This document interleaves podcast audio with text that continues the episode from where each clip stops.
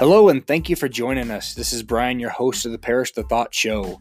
The opinions of said host and our guests have not been sanitized or scientifically tested, so please consume at your own risk.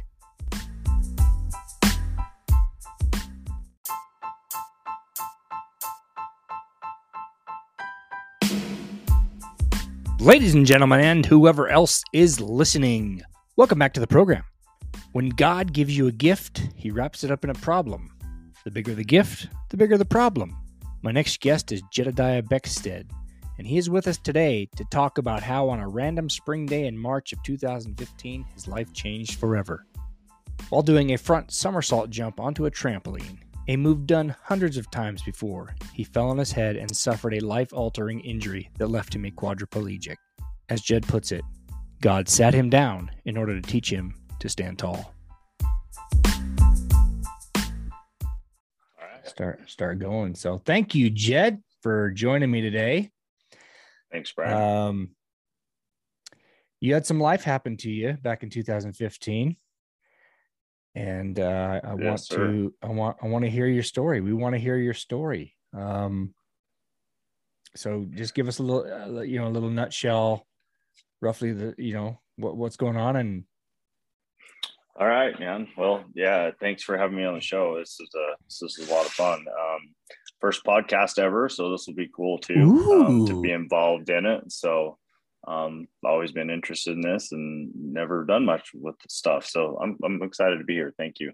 Um, yeah, 2015 um, was a pretty eventful year for me. March 29, 2015. Um, normal day. It was a Sunday. I remember the day like it was yesterday. I remember looking out the window of my house towards the uh, mountains that are facing the east, and the sun was just coming up. It was early in the morning, and uh, it was just. It almost was like the crystals in the air were standing still. It was such, such a warm, beautiful spring day. Um, it wasn't even spring, you know, it was March, end of March. And so it's just a beautiful day and just everything just there was a peace there that you can't I can't discuss. It was so calm that whole morning.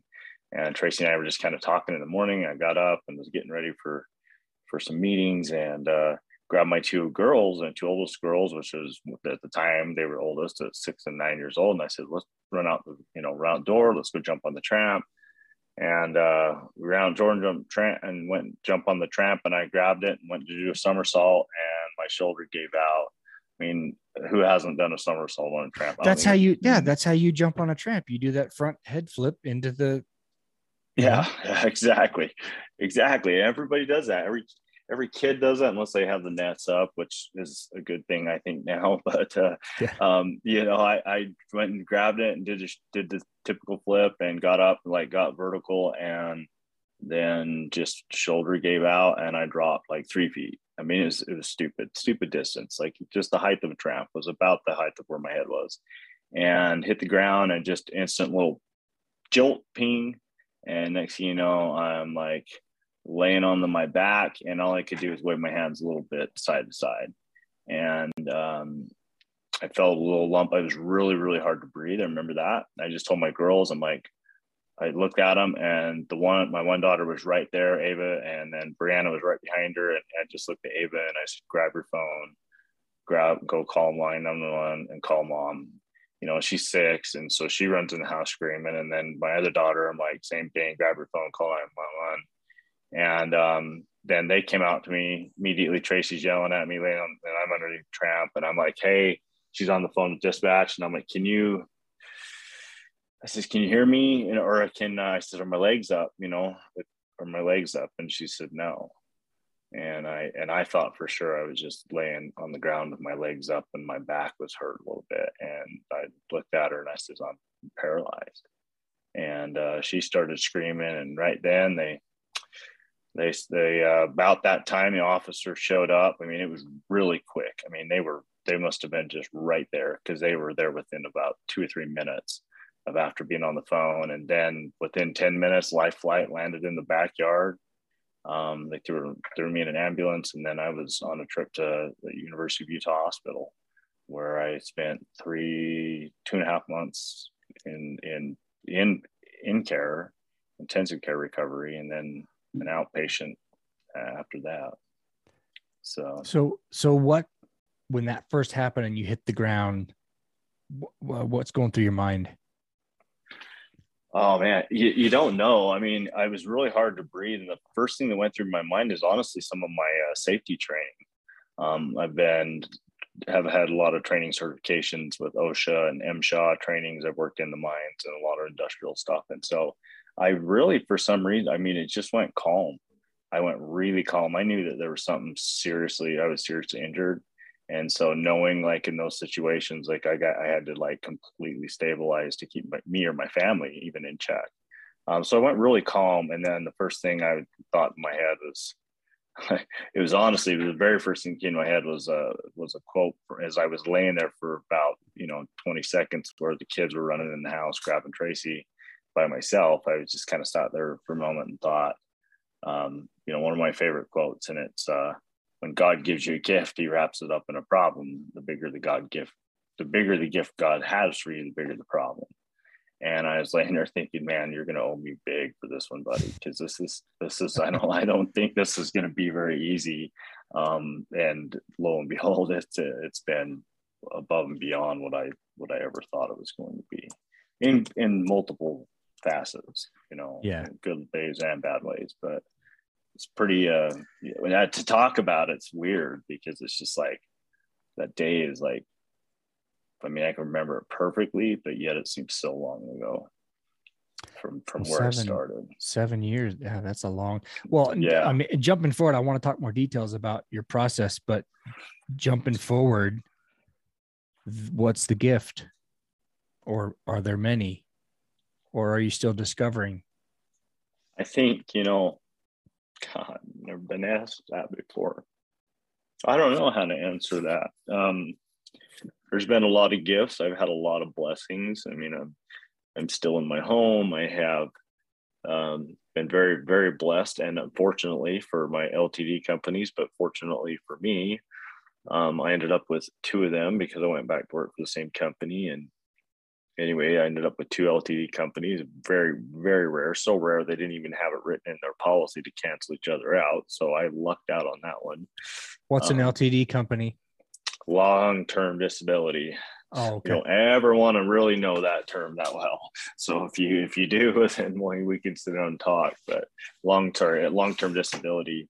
Um, and so we've been really blessed. I mean, so there's been blessings there, but then on the the the hard side of it too is it's it's hard to see the blessings. Um, I have a lot of pain, a, a, tremendous amount of pain I deal with daily.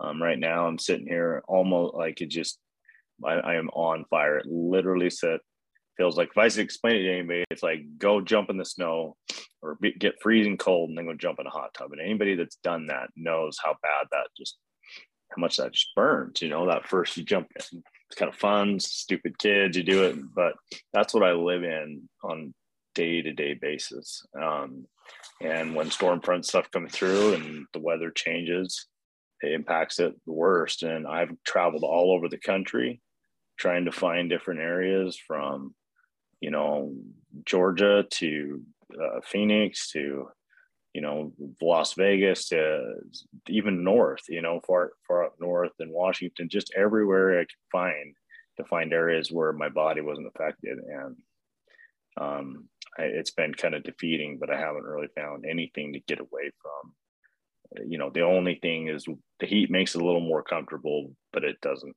help with the pain, and so the pain's been a major challenge in all of this. Um, that's, but you know, I think sometimes some of the God, some of God's gifts we don't see. Some are waiting for us on the other side. Um, I hope. I mean, I put I put as much faith in that as I can. Um, some of this stuff's pretty wearing. So, but you know, the the gifts have come. They have come.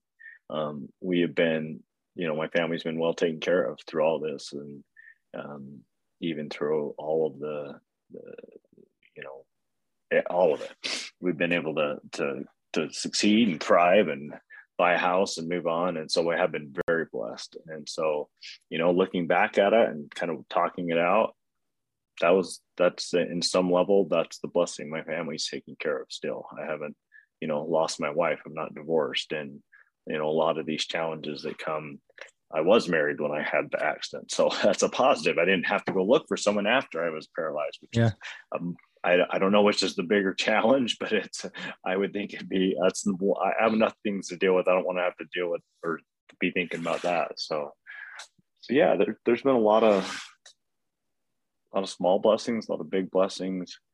I think they just, uh, they continue to come and, um, but as far as the entire purpose of it, I'm not 100% sure yet. Right? To be determined? be determined. That's a yeah. great way to put it. To be determined. I mean, we're still, uh, I'm coming out of the best phase I've been in. You know, we can talk about that a little more in, in down the road, but, uh, you know, mentally going going through this has been a roller coaster ride. I mean, it's uh, you come in at one day, and you know, I, I mean, I, I was five thousand miles a month on my car, and then boom, I'm flat in bed and don't leave a hospital bed for three and a half months. You know, that is that, that that's a that's a game changer in, in personality and everything else. And I mean, I, I, I don't know if I mentally, I mean, I think honestly, it's really interesting you're, you're doing this now is because um, I think it's about finally my mind is caught up with my body and said, look, or my body is catching either way one of them are catching up with the other and saying hey it's time to work together because you know i, I hit the got out of the hospital and hit the ground like running. No pun intended but just kind of hit the ground running you know and and was started speaking and traveling around the country. And i was like well i'm not going to be doing my job anymore. And it, you know you just don't think it's like life stopped in that second. It just stopped. And you don't you don't think about like what what would you do tomorrow if everything changed like you could not do your profession. You you had to turn your back on everything you knew and the only thing you had with you was your family. What would you do i mean that's kind of a hard thing to come up with um, let alone deal with okay not just hey i can turn around and change my life which everybody has that opportunity right? But now i've got to reinvent myself. Everything i knew about myself is gone. Every everything I knew about others or I thought I knew is is is on some level gone too, because when you go through this, you know, right? It, it like you get the first stage and you're like, oh, I got this. I'm gonna walk. I'm gonna, you know, I'm gonna hit the ground. I'm gonna make this happen. And I did. I spent a lot of time in therapy and got out and was, you know, my legs did really well. I have a lot of spasticity. I don't know if that's a blessing or a curse, depending on the day, I guess. Um, but I did really well. Pretty good recovery. I mean, pretty clean. Um, didn't have a lot of issues. Some guys spend a year in the hospital. I mean, I, I was really fortunate. So I said, you know, there were blessings there. I was in and out quick and was able to get back. Um, was able to get back to work. I went. The com- same company I worked for hired me back.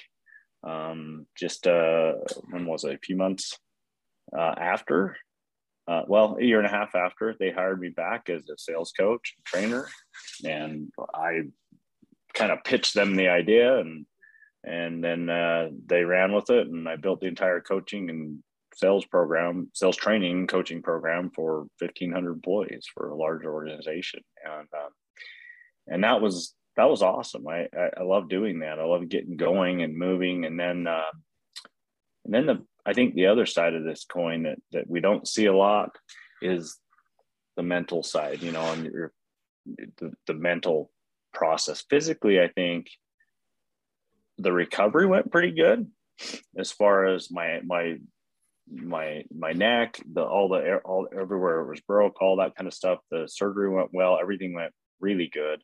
Um, couldn't have gone better and physical physical rehabilitation was going well, all that kind of stuff. But mentally, mentally, just I was like, oh, I got this, man. This isn't this tough. I've dealt with bipolar mental health issues my whole life, and you know, I've I've struggled with that kind of stuff, and and I won't go into some of my other ones, but I've had some really serious mental health issues and been hospitalized a few times throughout my life. And I was like, ah, I've, I've got this. It's nothing.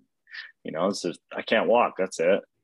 And I, I laugh now because I could really care less if I ever walked again. Um, the wheelchair does not define me, it doesn't confine me, it doesn't prevent me from doing the things I want to do. You know, I'm going skydiving here in a few weeks and I'm gonna go hang gliding here, hopefully in the next month or so when it gets a little warmer. I don't like colder weather. I don't want to be freezing. But like um, you know, it hasn't prevented me from from doing the stuff we do. We still get around. Um, but the the pain and the mental problems is what really has been the hardest part. And i think the mental side of it came you know i just chumming through it going making it happen. And all of a sudden it was just like i hit a wall. Um, and i've struggled with depression but never this was the darkest place i've ever been in in my life. And i left everybody. I mean i left my kids. I checked out from everything my family, my my wife, my my parents. I mean, everybody that knew me at checkout stopped calling my friends. Gave away most of my stuff. It was like I'm not going to be doing any hunting, fishing, or you know, all that kind of stuff's over. And um, man, you, I just went into this this hole that I couldn't see anywhere. I couldn't go anywhere. I didn't get out of bed. I wouldn't even get out of bed for days at a time. Just lay in bed get up long enough to shower and and um, you know it's just been it's really interesting. Like i said the podcast come out is i'm just coming out of that stage you know that's seven years and i went about two and a half three years. The last two and a half probably two years i've been in two and a half years i've been in that stage where i've been just a really dark dark like um i don't know how where you want me to go with this. I can take it a lot of ways because i mean it was your story if you want me to get really straight. I mean, straight up suicidal. I mean, yeah, no, tell me, you tell me whatever you want to talk about. I mean, it was, uh, it was brutal. Uh, you know, I, I uh, yeah, this was the hard part. This is the shit. This is where everything really sucks.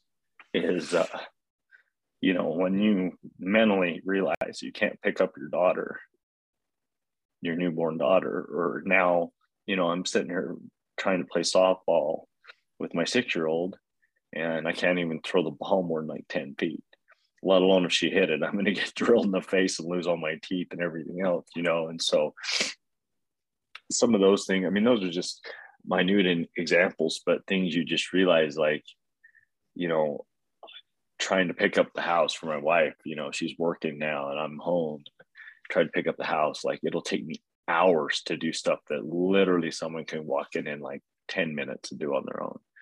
And so coming to grips with being one of those people that's just run, run, run my whole life, just always been told, slow down, slow down, slow down. Um, you know, there's a book that I'm writing right now. And uh, this is the first time I've talked about it really to any public audience, but it's called uh, God Sat Me Down so that He could teach me how to stand.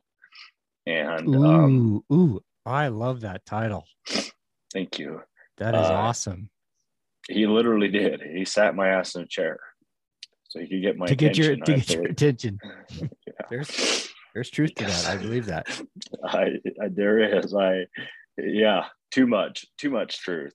Um, but uh, yeah, he sat me in here, and uh, I think we're still having conversations because we're not at we're not we're still at odds from time. Most days, I'm still at odds. I think I'm still not quite there yet, but um, but I but I think as a father, you know, that God would understand, understands that better than we do. You know, no matter how many days I've yelled at him and everything I've called him, and you know, I never wanted to be one of those why people, right? Never wanted to be why. Why happen? me? Why me? You know, why I didn't want to pick on, and I never really said that, and haven't come out and talked about it much. But the reality of it is, I think down inside there was a lot of it that was almost like all right, I've been a shithead most of my life, and now I've you know turned my life around, and then a year later, now I'm paying for it, right? And I mean, it was that fast. I mean, I literally was an alcoholic. I mean, I go into so many. There were so many things prior to my accident that I kind of thought I had recovered from, came through and came over, and then all of a sudden it's like, wow. And the accident comes, and I'm at the pinnacle of my career.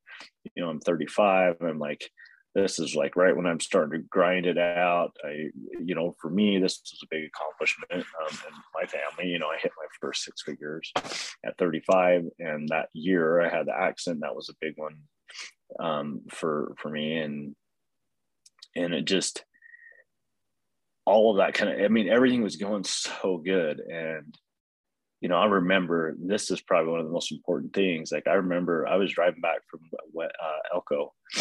I was out there, excuse me. Sorry, my nose, I've got allergies so bad. They're driving me crazy. Um, hey, it's all part of your story, man. Allergies. Yeah.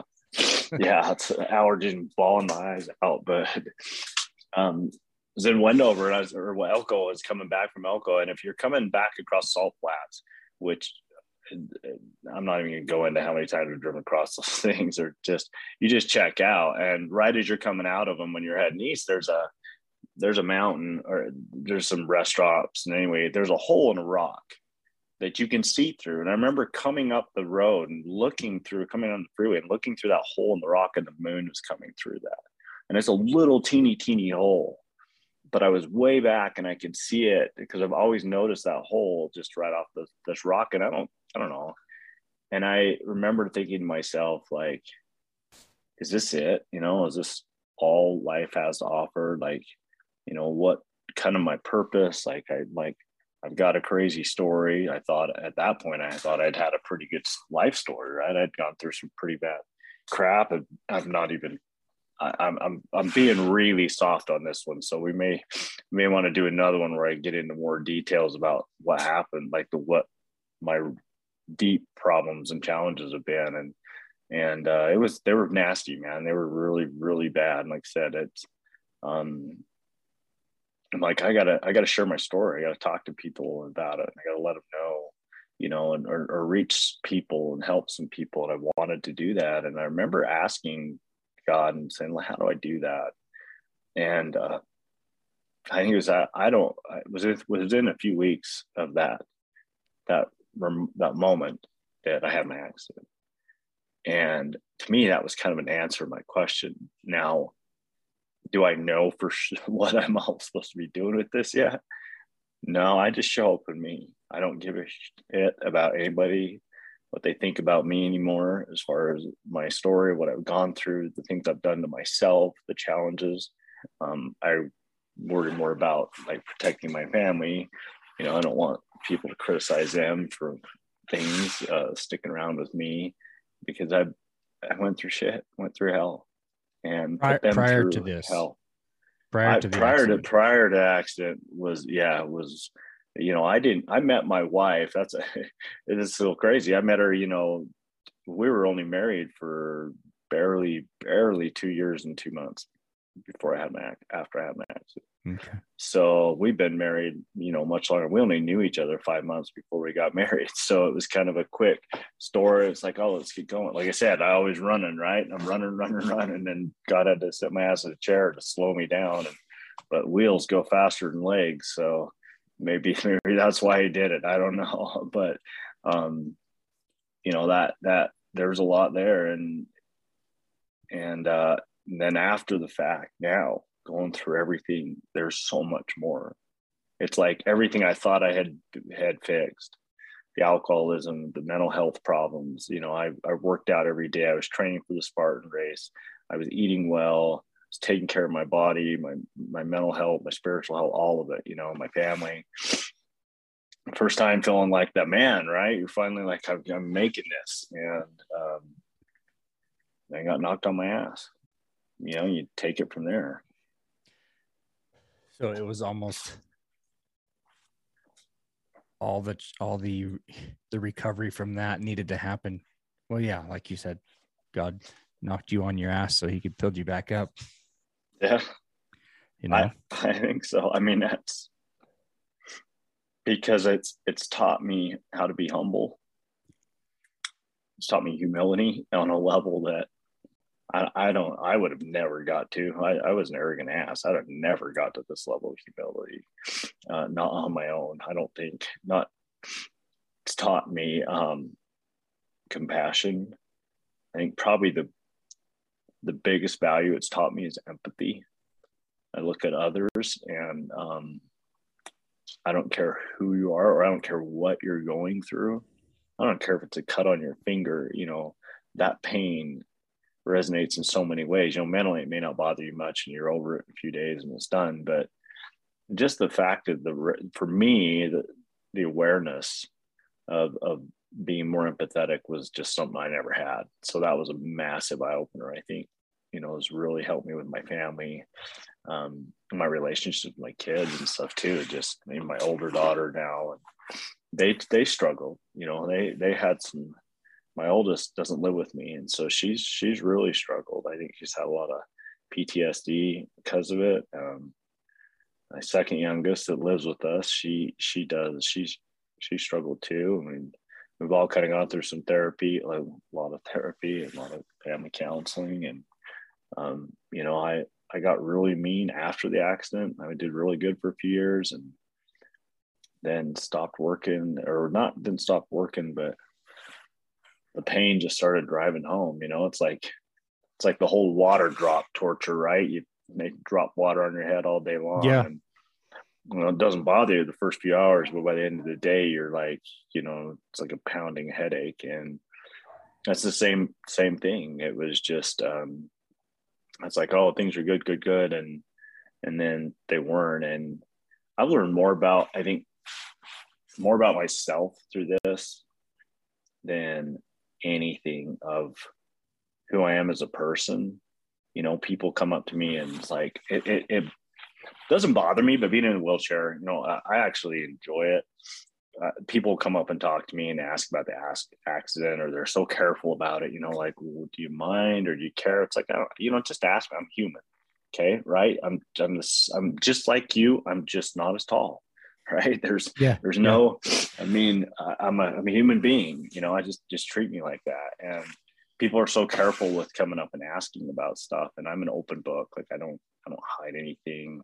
I've got a really long, drawn out story that can be drawn out, but there's there's a lot of critical, got a lot of health issues, mental issues that I- I really wanted to push, and and uh, and maybe that you know talking this out, maybe that's why um, that accident has kind of flushed some of those mental health things out. I think it's kind of pushed them out because it's not given me any choices, right? I, I can't make an excuse like, oh, I've got some bipolar issues or I'm struggling with depression. It's like, I have two choices. I can wake up and just function in the morning and start stretching and getting out of bed and take what I have left of this life and go, or I lay there and die. It's it's a shit to get up in the morning. Mornings suck. I used to be a morning guy, I'd be up at like 4:35 in the morning and be gone. I love mornings, and now I, they're just they're miserable. It's, it's like my body's so stiff and it's so much pain getting up. It's just it's not a fun experience, you know. It really isn't. And so it's like now I get up in the mornings and it's like I do not hit snooze. It's like how jump up now because it is not going to get better. I can lay here for four hours, I can lay here for two hours, I can lay here for four minutes. It's not. Yeah, that's change. that's true for anyone, whether you're in a chair or not. The snooze is a bad idea, always. Oh yeah. Oh yeah. Snooze is like I, I did a cat this is stupid, but I did this off topic a little bit, but that's my business mentality, right? I did a calculation of the snooze button. And like if everybody hit the snooze button one time every day work day, okay. So that's 10 minutes for your average snooze, one time every work day for their entire work life, they literally would chew up what it what was it, six and a half months Yeah. of their life in snoozing. And I was just laughing. I was like, holy crap, you know, how do we anyway, I know I know Mel Robbins has done an awesome book because of the Oh, the five second Uh, rule. yeah, the five second rule. Spot She's on. It's so true. oh oh it is too. If you can eh, that that book helped me a ton. And I listened to I listened to a lot of books. I've got hundreds and hundreds of books on tape I listen to. I love them. And uh, you know, they're they're a passion of mine when I was driving. I do a lot of that. And, you know, that was that was another thing kind of going into this is like you kind of you forget who you are, man, because everything that made you you is still there, but yeah, it has to change. Your world literally have to shift. I mean, I was hiking, I was getting ready for the Spartan race. I was, you know, uh, hunting, camping, fishing. I mean, I loved the outdoors. I spent time out. I mean, I'd come home. I never stopped. I would mow the lawn. I would, you know, clean home. My wife would be like, "Come on, settle down. Let's go." You know, I was just one of those guys that just could never stop. And and so the, the whole gist of sitting me down literally was was uh was a true point. And um, when I started looking at myself inwardly and going, I mean, you know, that I, I guess what I'm getting at, that defined me. Me staying busy and doing all that stuff. And yeah, I could run circles around people and I could keep my wife happy and I could, you know, leave her little notes. And I, I mean, I had all the energy in the world. And then to have all of that felt like it stripped. So all my acts of service, if you follow the five love languages kind of thing, you know, that I was providing yep. for my wife, gone. At least I thought. And, um, you know, and that's uh, unfortunately for me, that's that's one of her key characteristics, right? Is she needs those acts of service, and so she went to now being put on the front burner and having to do everything. And so, um, you know, that that just watching that from a husband and a man's side to look at that shit and go, I'm watching your wife struggle and you can't do anything about it. Like, I, I don't like to use the word can't, but they're physically for me. You physically can't, but your intentions yeah, and your motivation is still there. Yeah, like exactly. And your mind's still there. And it's like I remember a lot of projects, like we were building a deck off of our new home and something that I would have never in a million years let anybody touch. I would have done that myself by myself, the whole thing. I mean, it's a it's a it's a large deck, it's like 800 square feet, half the size of our home. You know, it's a big deck, and but I would have never. It's something I took proud in. I I drew the whole thing up, designed the whole thing, everything, and then the fun part of putting it together. You know, I couldn't do that. I had to explain that, and that is where God taught me patience. Because yeah, you, you're just like, just I'm, get into my brain and do it. Damn it. Yeah, right. It's like, like, why can't I just like, why can't my hands work? You know, or how about this one? Why don't you teach me how to explain to people how to do shit that I know how to do as a profession, professional, I should say, teach them how to do it as amateurs, and then watch me get pissed because I can't get stuff done. I mean, just pissed as hell. And my about lost my friendships lost my friendship with my brother. I had to go get that back. Yeah it's just like and i realized and it took a long time it took a long time to understand why i was getting so angry and what i realized i was getting angry not at them at what they were doing or not doing i was getting angry because i wanted to participate you were frustrated because you couldn't do what that was your world yeah, yeah. And I, I know was... it's not. I know you didn't. You weren't taking. I mean, you weren't angry at them. I mean, when you said you were angry at your family earlier, you weren't really angry at your yeah. family. They it was my. There. Yeah, it was my outs, and so everything that I was trying to, con, you know, chew up on the inside, they were getting the crap at the end of the day. I mean, everybody was, not just them, but not just my friends or everybody's getting it, and you know it's I, I don't i can't explain how frustrating it is to know in your head very well very clearly how to do something and have a very clear plan in place. But then you and you know how to do it you have the physical cap had had the physical capabilities of doing it and then you go try and try and just go have an experiment and go try and explain to somebody how to do something the way you want it done and get that end result. I will, I bet that would be a damn challenge for anybody that's a professional. Well, because like, then they have to stand back. yeah, and it's like Michael Jordan. Hey, go be a coach. He can, he can, he can do the play, but to, yeah. to go coach somebody, that's a whole different animal, whole different right. skill set and, and, patience. Yeah. Oh, you, and you get really well. Were you? Have you, in terms of your communication abilities? I would assume those have come, you know, expanded exponentially because you've had to uh, be able to communicate better. Oh, right. I, I mean, yeah, absolutely. And being, sorry, my AirPods are dropping out. Being a learning, one of those learning people that just would chew up like every self help book and all that kind of stuff. I loved all those things.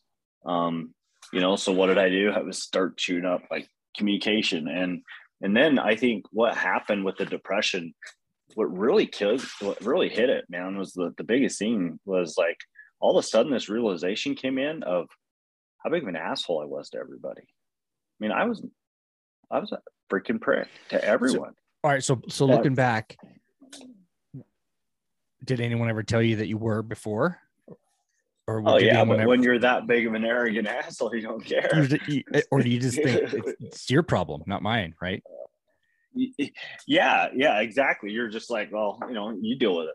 I don't give a shit. It's not my problem, you know. And, and you take, and I was totally that guy. I was totally did, like, I really didn't care. Like, and um, and then all of a sudden the realization kicked in of like I was this asshole.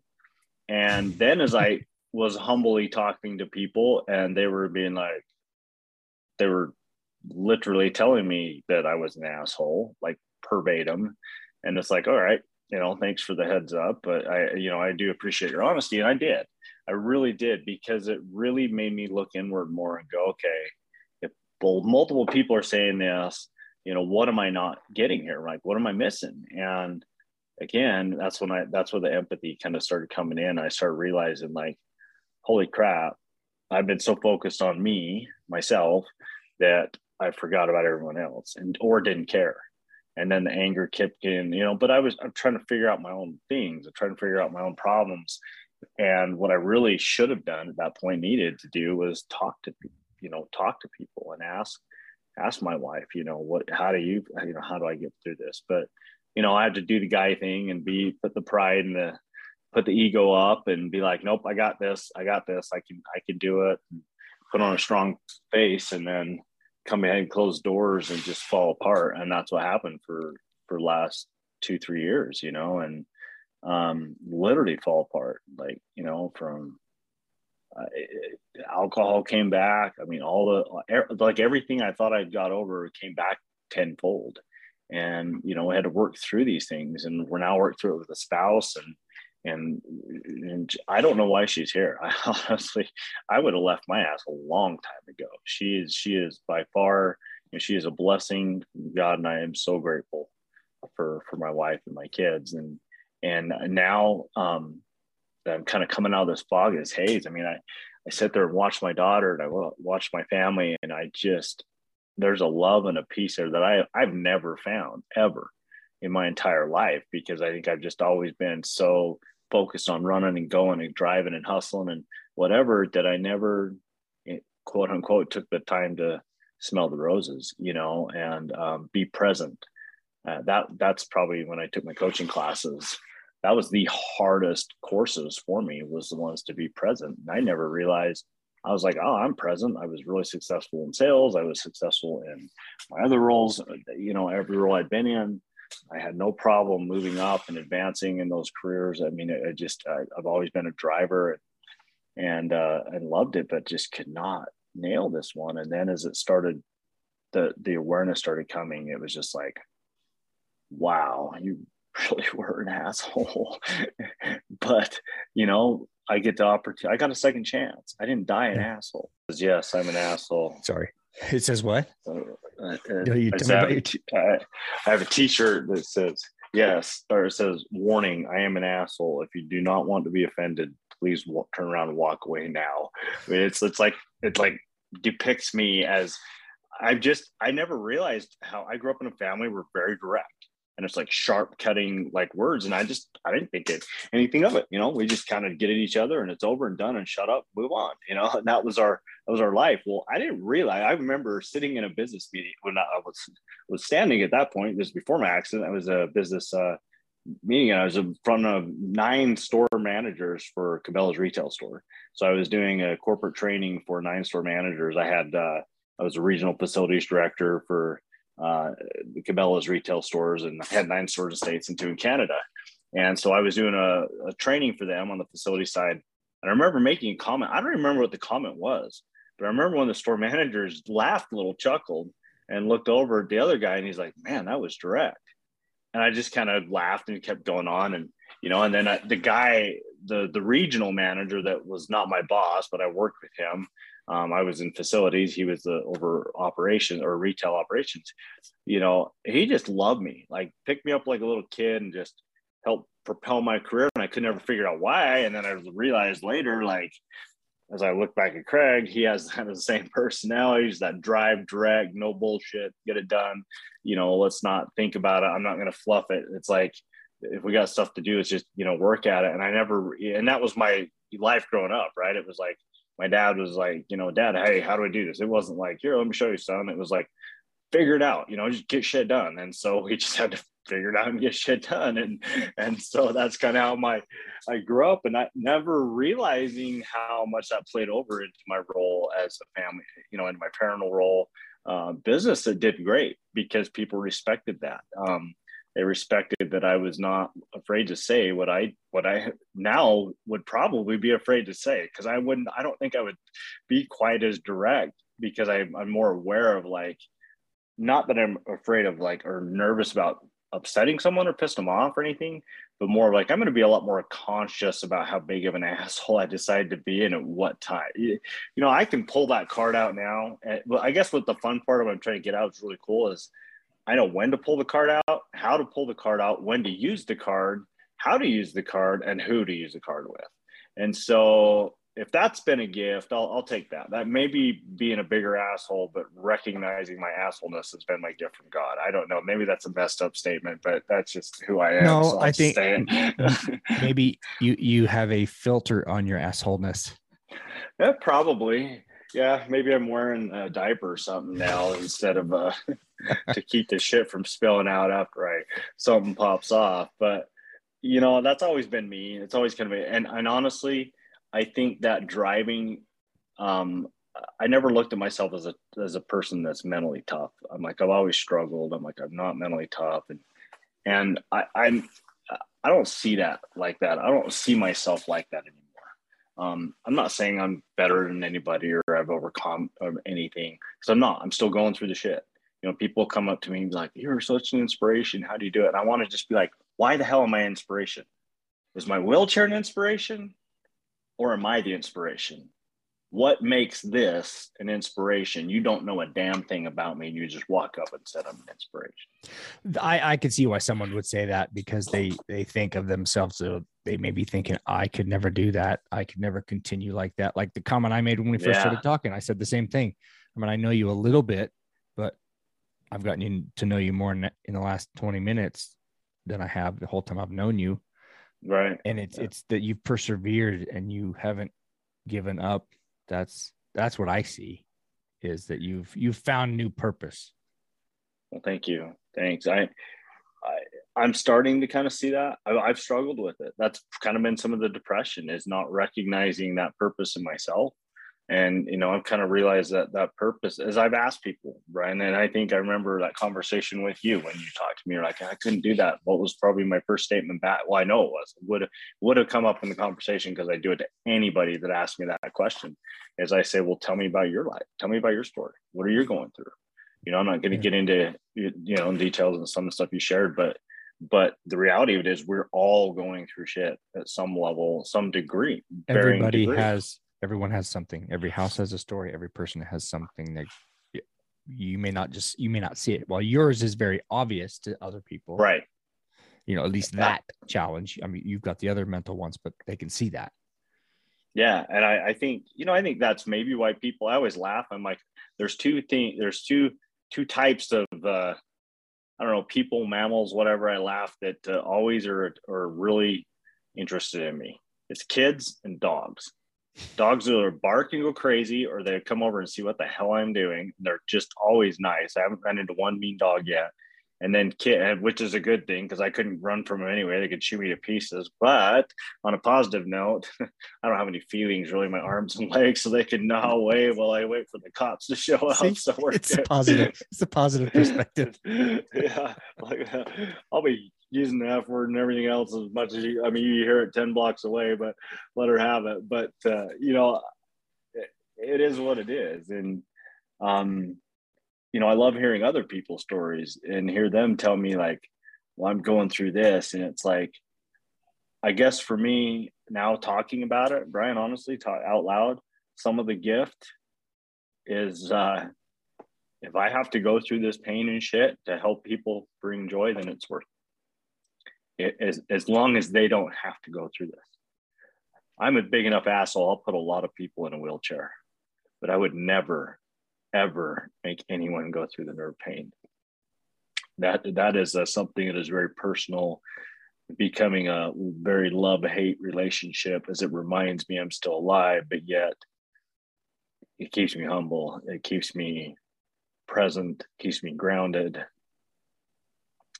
Um, but uh, yeah, that that's the that's well, the shitty part. That's what that's what sucks, and that's what a narrative maybe people don't know because you think, okay, he's paralyzed, you can't feel, but yet you say you feel every bit of that pain. Oh yeah. So how does that from my toes to my head when, when you you say you know a dog could chew your limbs off and you wouldn't feel it, but yet you feel all this pain? It's funny, isn't it? Um, it's uh, it's so bizarre. Uh, it's like everything you don't feel on the inside of your body like I can feel all that now. I literally feel my food digesting and moving through my stomach. Um, I know when it's time to use the bathroom. I can feel it physically, and I can I can literally tell where it's at. Um, I I can feel inside of my body, like just on levels. It's just so bizarre because like my legs, you know, I feel just excruciating burning, um, and it gets extremely intense when the the storms come and then spasticity to the point where like I can't even like I mean it's even hard to breathe to some levels. It's it's like so stiff. I try to transfer and like I, I almost fall. I just it's just crazy the the the polarity bipolarity that it just it just fluctuates with all of it. Um, but that's all internal. And that's what's so what I think has been mentally too. One of the mental challenges is how do you like you can't see it. I've had hundreds of thousands of dollars in tests done um, two times before I was, you know, had my right before. And I think honestly, it's what kind of spun me into my depression is because I did all these tests, was taking all these drugs, doing all this crap, and nothing was working. And then was to blat- basically blatantly was told, you know, you'll probably just have to deal with deal this with the rest of your yeah the rest of your life and and i think that partly that coming to that realization kind of sucked, you know, sucked me into the depression on top of everything else. And, and then some medications that were on it and everything else, it just kind of sucked me into that and, uh, and pulled me away. And, um, but that's the mental side. But that was the hard part is like, man, there's nothing wrong with me. I'm, I'm healthy for the most part. You know, as I go in as a spinal cord patient, you know, and go in and talk to the doctors and they're looking at everything. They're like, you got a little bit of arthritis in your back. And I'm like, if you could hold my hand and feel what I'm feeling, you would never say that. You'd be screaming for every test you could find because it's not. But the crazy thing is when the weather's dead, and I, and I and I, I'm to go by the weather real quick. But when the weather is like dead calm, miserable as hell, everybody's like, oh, it's hot and muggy, or it's cold and gray skies, and you know the pollution's filling up the valleys I am like on cloud nine. When it is not doing anything at all, my body just it's like it um it just uh, it just releases relaxes. And that's why I know I'm okay because I have one of those days maybe once or twice a month. Maybe if I'm lucky where I'm in no pain all day. And those days I grab my family now and I'm like we're going somewhere and they've got to know that we we grab shit and go kids go out of school we go because I'm in a place where I can feel good enough to do something. And I'm not going to waste it working and I'm not going to waste it going out, spending my time with others when I can spend it with the people I love. And I get a, just a short window that they can go and they know they can see it in my face. They can see it, you know, they, they know that I'm okay, that I'm feeling okay that day because I'm just I'm happy. I'm I'm having fun. I'm I think I'm on the days like that. I'm probably happier and a more enjoyable person to be around than I ever have been, because I think I can appreciate it those days on a level I've never been able to appreciate. Well, I okay the. I've never struggled with pain other than after some surgeries in my life. And I think the longest was nine days after a tonsil surgery sissy tonsil surgery. So I, I cannot even imagine having to deal with pain all the time. And I and I see why people get addicted to pain medications because they just want it to stop so they can function. So well, yeah, the fact that you endure through uh, that you're that's that's a level of commitment I, I don't even pretend to know about. And I won't take the pain meds. I uh, I have addictive personality. I've been alcoholic so I um I'm really I'm really I I only take I I have them um, I take them at the bare bare minimum. Like I mean, I have to be really, really pain, a lot of pain for me to to break down and, and crack into them because they cause so many um, so many other issues like bowel issues and other problems. Like for me, I, I think it'd be hard for me to get addicted to them because they cause so many other issues with my condition that they're not worth it for me to take unless I'm like dying. And those are the times I take them. And so I've had to, you know, I've kind of found some alternative things that I use. Um, I, I like apothecary and the idea of it and natural, the natural um, healing and the properties of all those things. And so I yeah. am kind of a home scientist and have my own uh, stuff. I literally make my my own concoctions of pain meds and stuff like that. And I function quite well on those. Well, every my my feeling is that every form every form of healing has its place. There's yeah. medicines. Medicines are great for what they do, and but not an end all be all. Yeah, and I and I think we've. I don't like the dullness. The medicines, like right now, um, you know, for example, I'm I'm I'm not trying to talk this up, and I don't, you know, but I, I'm really hurting right now. I'm in a lot of pain. There's some pressures coming in, but like I refused to take the medicines because I wanted to be present for the call. I wanted to be able to respond and be sharp and witty and fun and and not be sitting there and just kind of like talking to you and just you know you ask me a question brian and i respond and that's that's how it is you know yeah. and when a doctor tells me that's a better quality of life i'm telling him to shove it up his ass. It's like you go sit and do that. I'm sorry. That is yeah, not a no. quality of life. You go do that with your family for one week and tell me how much you enjoyed your life for that week. You know it's not worst and there's got to be other i'm just one of those people i'm not going to accept the fact that there's not a, other alternatives out there and i will hunt them down until the day i die. And uh, or until i find something that'll work you, you know either way. And um you know that's i think my family has all learned to roll with that they've learned to see the cycles and the up and down um we're we you know this didn't happen to me right I, I, broke my neck. That's what happened. So the accident happened to me, but it happened to us. It happened to my whole family. It happened to everybody that know me. It happened to you. You know, you, you, you know, getting to know me now, but it happened everybody that knew me at the time. It happened to them. And every one of my friends, that good friends, can tell you exactly where they were the day they heard. They the day my dad called them that Sunday morning. You know, they they're like, I remember where I was at the moment I heard you know my buddies I had been drinking buddies with, you know work buddies with for ten years, fifteen years. Some friends, twenty years, lifetime friends. You know they can tell you exactly where they're at when they have an accident. And you know I look at my my wife. I mean, we were just getting to know each other, right? Two and a half years into marriage, we're a split family. That's always a challenge. Um, luckily, we have a very supportive um, group, which I haven't even gone into all that craziness, which people think we're nuts. And but we're from Utah, so we get over it. You know, people get they get over it pretty quick. But we have a massive support group. You know, from the accident, I, I'm backing up a little bit here, but this is this is really important and awesome stuff. And I've kind of forgot about it. I haven't talked about it, spoke about it a long time. But uh, you know, right after the accident, Tracy's ex-husband raised about $10,000 and my ex-wife raised about $5,000 for us, you know, for our, for our family right after the accident, which then kicked on a big group where Ava, which is my my daughter, or I she's my stepdaughter, but I call her my daughter. Her dad lives in Georgia, and um, you know, now we're like good friends. We've gone hunting together. He took me turkey hunting a few years ago. We go stay at his house when we go to Georgia and visit. We sleep in his bed. Sounds crazy, but you know what?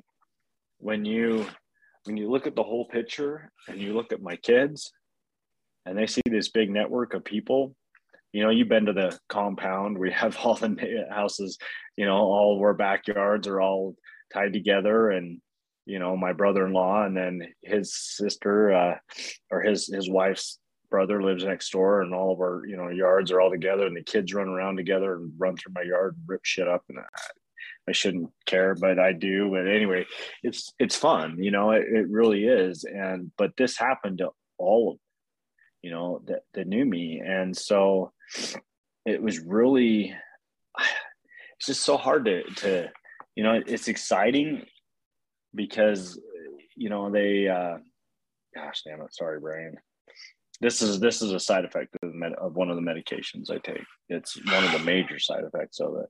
I'll just be talking and then just like mid sentence, just lose everything. I don't even remember what we were talking about. So you might you're gonna have your, to like your compound the compound and how it happened to everybody happened to all of you. Oh, yeah, yeah. And so the compound, like being able to watch everyone there and have the help and support where you know people can just pick me up, move me around.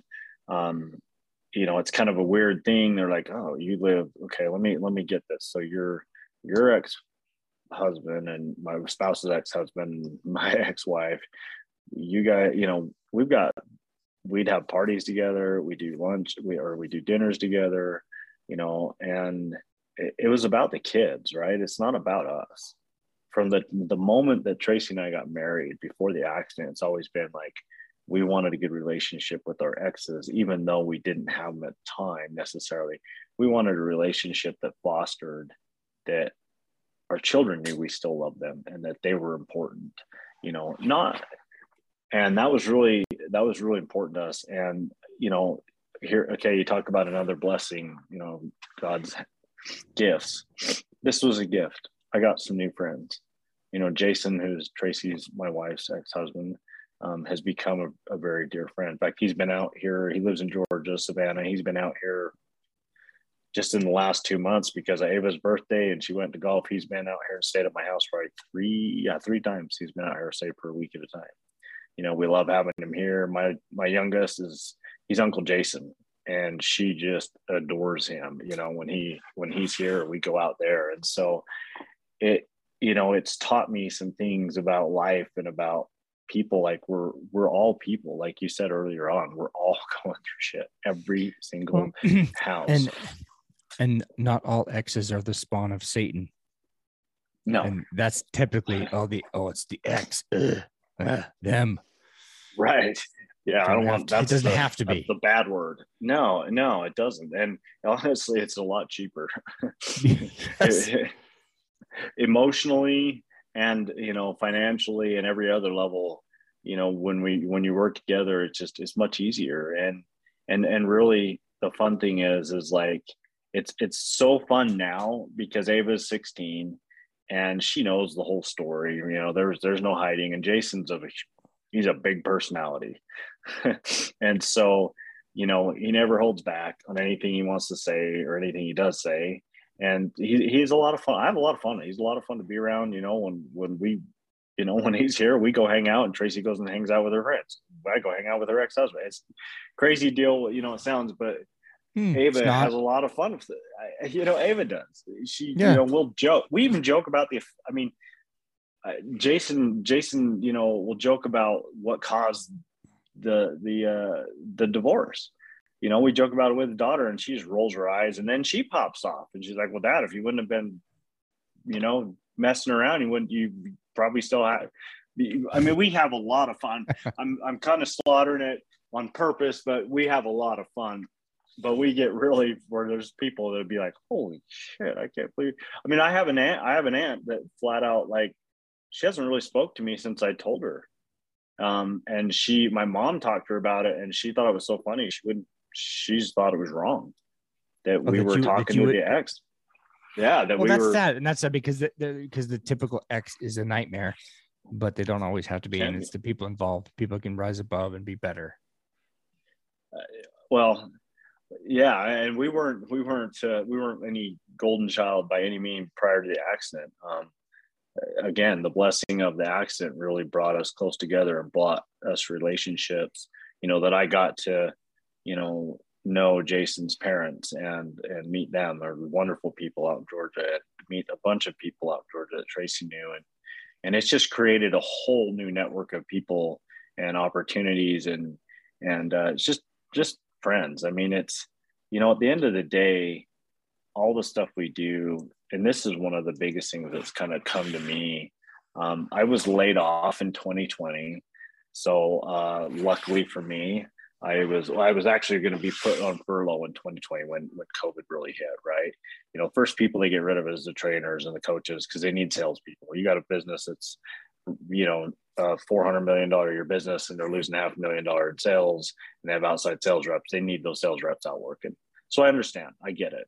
Um, and when they came to me and af- offered a furlough, I actually asked them if I could just go on disability because what they didn't know, I mean, well, screw it. I'll just I'll just get into the story. So, you know, through the depression and the shit I was going through, um, I this is hard, but I'm I'm not gonna hold back. Fuck it. I'm just gonna say it. Like I uh you know, I was I was in a shitty state, really, really bad place in uh, probably late 2019, early 2020, and um, really, really bad place it, mentally. Uh, it's really probably some of the heart of my depression and uh, I was drinking again on and off. Um, and you know, what? I'm going to say this, and I hope there's someone out there that can benefit from it. These are some things I'm careful with, but so I am one of those people that had the mental problems to the point that I was so distraught, didn't give a shit about life or anything. I literally beat myself to the point that I couldn't even see out of my left eye with my own fists.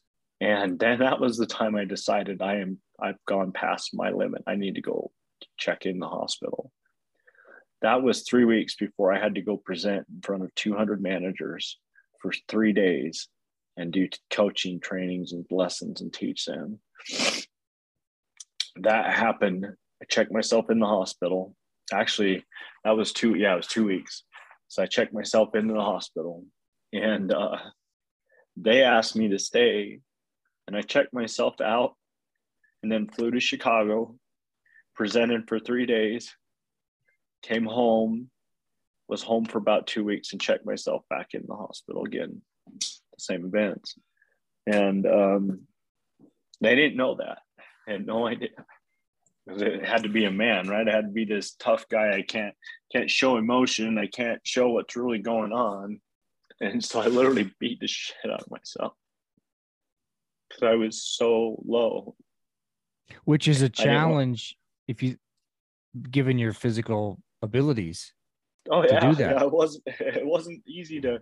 I mean, it it's yeah no it, it uh, it's caused some permanent damage. You know, it it really has, and it's not that wasn't. A, I would like to say that was a one off event, but it happened multiple times. Um, that I don't know how long a podcast you want to go on, but my prior history, you know, the mental health stuff, a lot of it I was struggling with was was cutting. So self what are the uh, uh, self uh, ma- I can't think of the, the terminology for it, but yeah, self mutilation or yes, whatever yeah. whatever it is. Self mutilation. You know, you know, I've been a cutter for 25 years, and then I'd been struggle with mental health, and then I'd taken the roller coaster ride of all the bullshit pharmacy medications, about every one of them you can think of, and then the, you know, they pile up the other ones. Oh, that's not working. Let's add this shit to it when I when I when I had my accident, I was on zero medications. I was clear, and I mean, I I, was finally starting to get, like I said, getting it all fill, filled out, and that's when I said I was, you know, that's where the book title came up. God sat me down and he teach me how to stand, because he literally had to sit me down. Um, and that's what was so hard is I thought I had gone through all these challenges, right? I thought I had beat this. In fact, I was so arrogant. My ego was so big even after my accident. I'm like, ah, this isn't the hardest challenge I've ever had to deal with. I was such a fucking dumbass. That was that. I I look at that now and I'm like, I I just I I just cringed to even repeat that that I was even I'm like, man, I really was arrogant ass. If I can get out of the hospital breaking my neck and tell everybody, nah, this ain't that bad. You know, I you know, it's almost like you're like, it's like you're tempting God. Oh, bring it's like I'm taunting. It. Yeah, it's like bring it on. I, I, Give me more yeah it's like come on let's let's play i am a brawler so like let's go i like it um, i've always have been i mean i it was funny listening to your last podcast talk a little bit about that um, which was great uh, talking about the boxer and he was talking about how much he loved about being the independent right like you getting in the ring there is no team sport bullshit it is you against them and uh and, and that's it. And and it was funny as I listened to that podcast. Uh, actually, listened to it today. Um, I, I just love that part when I uh, when he was when he brought that up because I mean that's really how we need to tackle life and our own challenges. Um, life isn't a team sport. There's people that are to support you, but ultimately, anything we want out of life or where we go with life is up to us and only up to us. People will jump on board and they'll help you get there, but no one's going to put you up there and just do it for you. You know, they're not going to make it happen. And um, so I always had that mentality like, I got to drive, I got to be, I got to go, I got to be the one person. You know, my favorite sport in, in high school was wrestling. I loved it because it was a team sport, but I loved the fact that it was when I got on that mat, if I lost, it was because I lost. I lost, not the team. You know, I didn't. I lost because of me, and and I loved. I, lo- I loved brawling, and so not in a bad way. I love com- competition, and so I, it, you know, competitively, I just I love. I like that side of it, and so I could really resonate with his that mental side of being like, you know, when it's when it's you against someone else, it's it's just like you have to make it happen. And uh, you know, I was, I was laughing because I can't, I can't remember what I was thinking about. It was and that and that sparked the comment. But I was kind of thinking like, you know, if I'm going to come in second place, I better damn well for me know that there's not a damn person below me that can beat me. If I'm going to come in second, I'm going to be the best second. I'm going to be number one second. You know what I mean? I was I was listening to the podcast. I was laughing, and, and I don't know if that makes sense, but I was laughing because I was like, if I'm going to have to come in second, there is no way on God's green earth that anybody below me is going to be able to beat. Period. Ever without story. You know, that's just kind of my mentality. If I have to take second place, I'm gonna I'm gonna come in first of second. and Out of all uh, the losers, you're the first one. You're you come in first. Yep, and no one else. And if you want to get in line to try and kick my ass, please do so. Yeah. You know, and it's that's just kind of been, you know, that's the the strength that I think has just been a driver is I dug through this. I got off the meds, mental health meds, um, and going through all that mental stuff, we we kind of got back on them again, and it's the same shit, same feelings. I was just a human body. I was just, you know, I don't, I don't. These bodies are these are just vessels, right? It's just a conduit. They just yep. help us, you know, on our on our cosmic journey or whatever. Not to go all crazy on us, but just like, you know, as I've learned because of having a very healthy, very capable, very competitive body that I was really proud of and was did well, you know, prior to my accident to now being where picking up a quarter takes me, you know, 20 seconds now, five, 10 minutes that earlier on in my,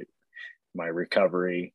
Um, you know, where you guys just bend down, pick it up and walk off. And I'm like, son of a bitch. I mean, I just, and you, it's just like, you know, I'll be trying fumbling it for 15 seconds and my daughter will just walk by, pick it up, throw it in my bag. And I'm just like, it's Screw so frustrating. Yeah. Oh, oh, I want to say that so bad, but it's like they're helping you, you know, but it's, it's hard. I mean, I, you know, that that's another side. That was another huge lesson. Um, a, a massive lesson in it was uh, the help side, have being forced to allow people to help you. But, well, let me ask uh, you this. Let me ask you this. Based on all that you've told me and the, the personal growth you've you've gone through, would you do it all over again, or are you are you grateful for it, or would you not have wanted to ever go through this? And I asked that because I had a friend years ago that had a stroke and she ended up in a wheelchair and she called it her stroke of luck because of what she'd learned that she doesn't think she would have learned otherwise. Sounds like a similar story to yours, but you tell me. No, um, you know, I, I would concur with that. And I think a lot of people that find themselves in these severe traumatic situations, um, like your friend, um, like myself, and many, many, many others, um, first, there's kind of two parts of that, right? First of all, um, it could always be worse, right? I could always be have less function. I could always have more pain. I don't know if have more pain. I couldn't handle more pain. There's always it could always be worse, right? That's that's kind of part. And then the second part is when you look back at it and like you said, like the stroke of luck, that's awesome. I love that. Um, no, I wouldn't. And I can't believe I'm even saying that, but no, I wouldn't. I wouldn't take it back because the man I'm becoming, um, and there's so many experiences of what things I've had that have, have, that have contributed to that. But the man I'm becoming now could have never happened had I not had this something this prominent to literally sit me on my ass and make me think and, and put me in a position. You know, 2020 hit, it was COVID, everybody's like, oh, it's the worst year ever, da da da da da. And 2020, I got laid off. For me, that was almost a relief, you know, because I was putting so much pressure on myself to perform at work um, and also to perform for my family because I was like, I don't, you know, I don't want to go on disability again. I don't want to do any of that crap.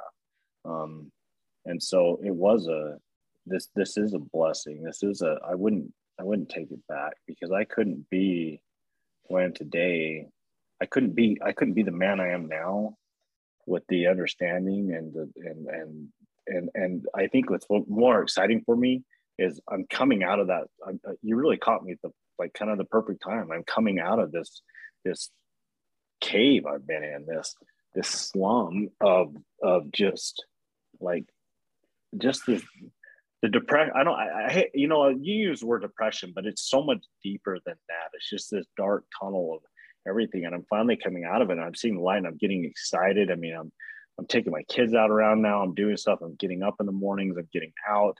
I'm getting around. Um, i'm starting to you know i've started a couple things but to the point of the tw- year 2020 you know everybody's like oh such a bad year. For me 2020 gave me perspective.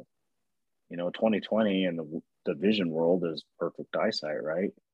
And it gave me a chance to literally sit there and have nothing to think about because God but everything to with, think about but everything to think about yeah yeah it really did but nothing but everything and so you know it, it's taken a long time like far beyond a year um, from the time I was, you know, laid off to to really let my mind, my everything about work, every, that was my definition. That defined Jed. You know, Jed was kick ass at work. You know, kick ass what he does. And anybody that that worked with me or worked under me, you know, they may not like me necessarily as a boss, but we got everything done, and they loved working with me because I was just, I was I, I, was good on that level. You know, on the personal need side and all that, I was not great. But as far as as a boss and understanding that and the perspective of, you know, my mindset of business and working with people, they they loved working with me, and so that defined me. And then when all that is gone, and men do this a lot. This is really tough for men because we get in our we we leave right. We get into our roads. We just work harder. You know, or our wives are you know where we want to be. So we work harder. We do whatever. But we get so defined by what we do in life, and what you accomplish. Men, yeah, that, that we yeah. forget that we're human beings. And then when that's all over, I see why a lot of people when they, you know, they, um, oh, what do you what do you call when they retire? Retire. They just struggle, you know, or they die really quickly, and especially when and they're healthy, they have time. They could live a lot longer um, you know, I told my wife I've never planned to retire. I will never retire. I'm, I'm never going to retire because that means I, in my mind, I'm settling. And for me, that's not an option. Let me let me let me ask this. You know, maybe if something that I haven't asked you that you want people to know about this. Um, hang on a second Everything's beeping at me. Son of no, you're okay. Bitch.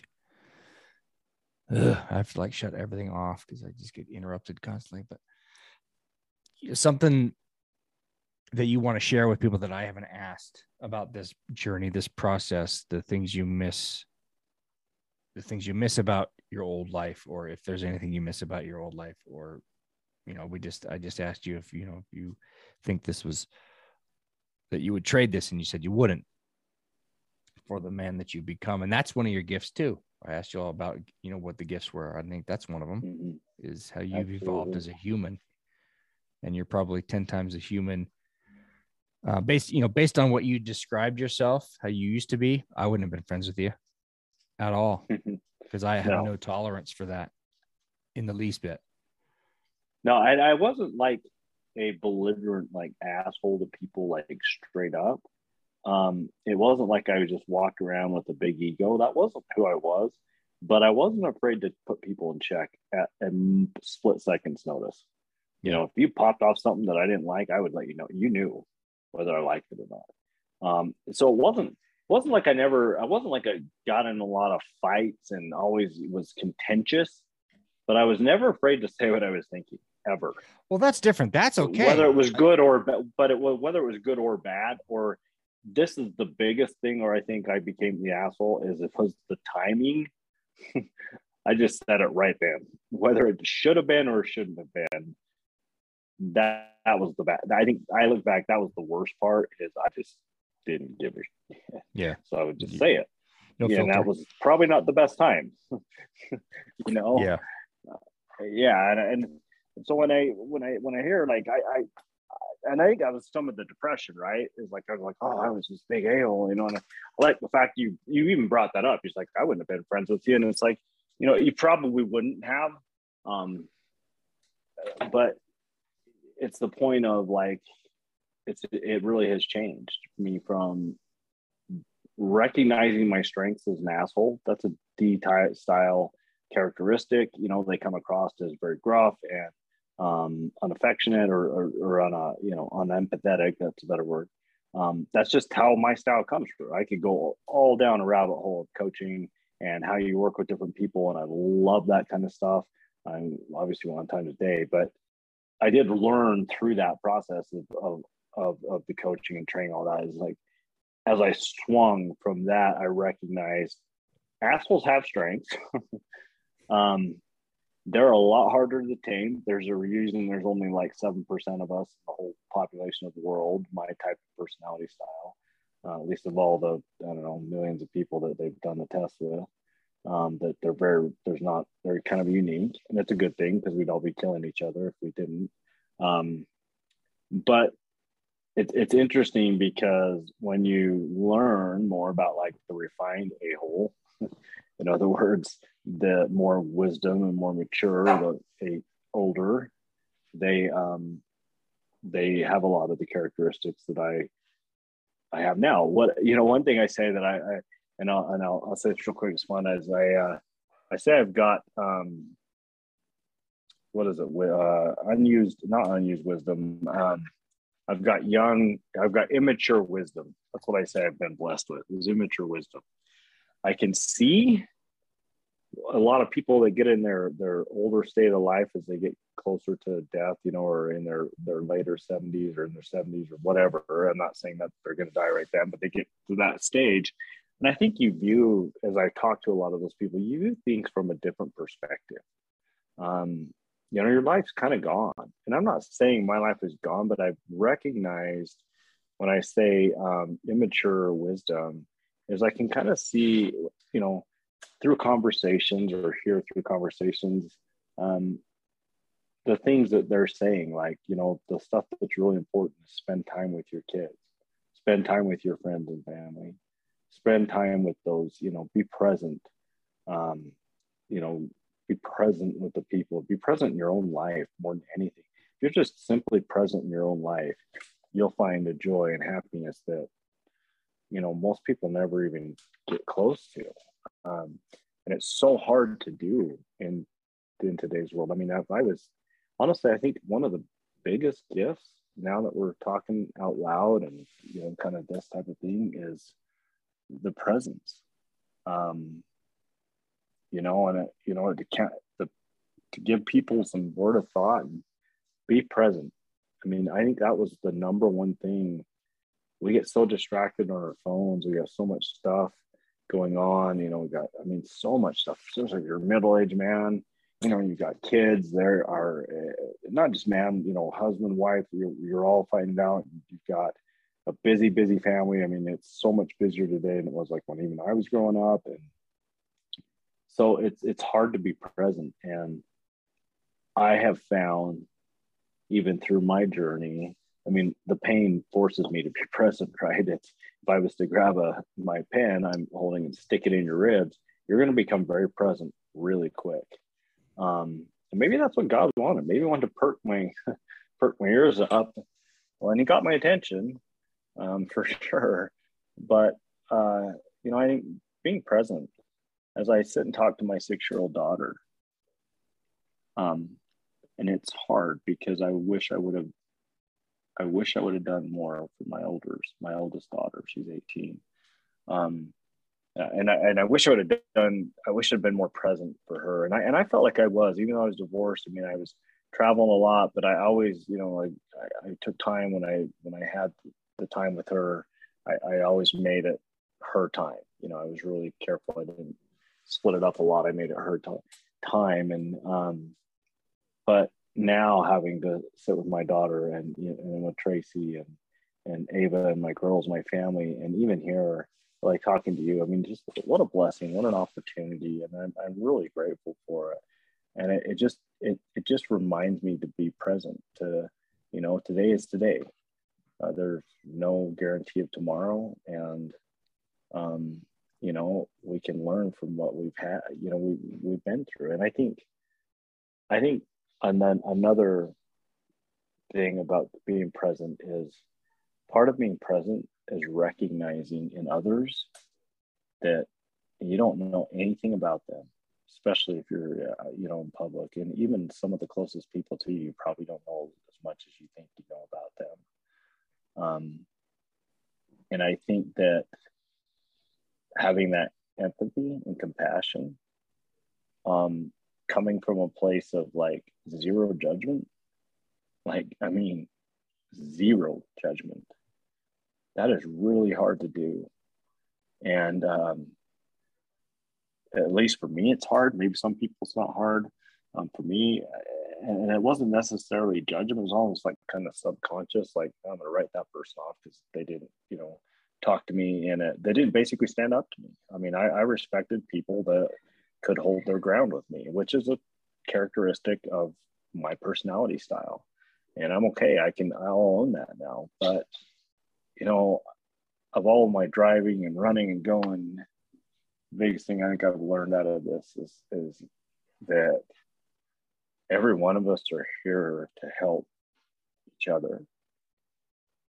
And the hardest lesson, but the most valuable one, and this is what if I have people to do is that are listening to this, and hopefully you, you, you know take this for what it is. But the hardest lesson I had to learn through all of this, Brian, was allowing people to help me. Um, in the beginning, I was very, very stubborn, and I was like, "Nope, I'm doing it myself. Get the hell away from me. I've got this." And and I did, and I, I am grateful for being I'm grateful for that asshole coming out at me and saying, "Nope, get the hell away. I'm doing this myself. I'm going to be this kind of person." It's it's selfish to not allow people to help because you are stealing their blessings. I learned that a long time ago as well. Amen. It does not mean you couldn't have said that better. Does not mean you're weak. It no. And and I I realized if if someone offers me something when I was I was down and out 10 12 years ago and the reaction is I got, I got this because you don't want to admit weakness. Sure. And i realized that i was stealing their blessings. And so i'm You're, like you want to help me? Help me. Happy thank yeah. you so much. Bring it. And, and, and you, you, know with you no apologies. To, no don't apologize. thank you. Great appreciate that and and you talked about you know the being present and i had this thought you know be present or you will have no future. Yeah. That's the truth. Because I mean, we can look at the future all day long. But there is nothing that tells us what's going to happen in the future. Mm-hmm. And so we have indicators and all this crap. You can get it on all this side, but you're right. There's, you know, if you're not, I that is fantastic. I can't wait. I mean, that is awesome. If you're if you're not present, there's no future, and that there's there's no guided future. I'd say at that, a minimum, because you can't guide your future like for me, I was always looking in the future. I was always looking 10 miles ahead. I, and that's what that is a problem. And I still do that today in my businesses and some of the stuff I'm working on. Um, I the people I'm working with are like, Jed, come down, you know, back to earth so we can see where we're at and then we'll take the next step. Um, that that is a gift. I'm a visionary. It's a gift of mine. I can I can look for and see a project from start to finish all the way through. Um, I do not do well getting in the weeds. Um, that's why I hire people or help people help me do that kind of stuff.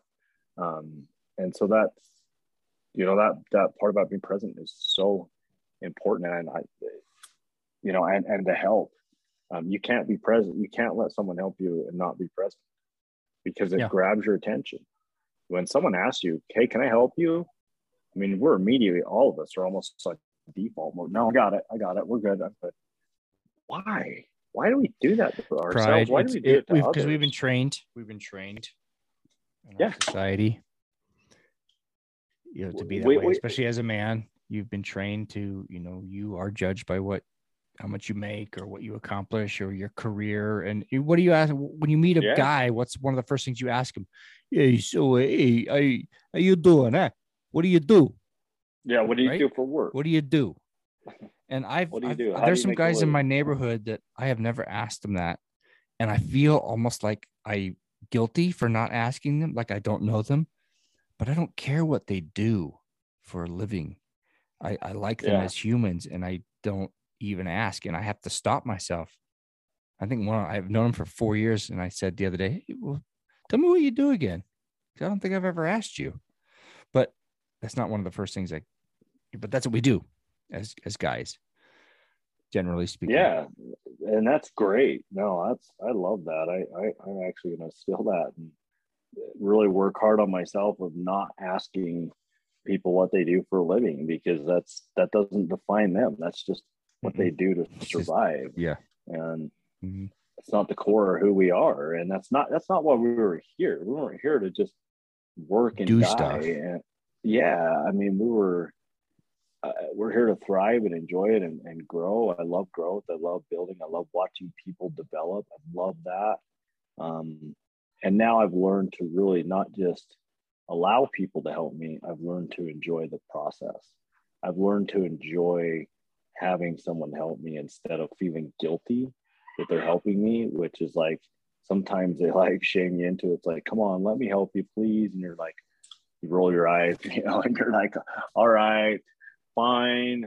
You can open the door for me or whatever it is, you know? Yeah. You, you almost want to say, yeah, won't you go, you get your friends and get them suckers lined up and you all can help me. Uh, yeah. Yeah, exactly. yeah. If you're going to do it, we'll get them all. Yeah. I mean, I get it. Right. And it, it's just kind of, uh, um, it's, it's, it's hard. It, it really, really is hard, but you know, someone asked me, they're like, I think it was a while back, they asked me, like, what's the one thing, if you had one thing, if you'd pick one thing to tell people or ask people, what, what is, what would that be? And, you know, this, I don't know, to me, I think the one thing for me is just to have love and compassion for one another.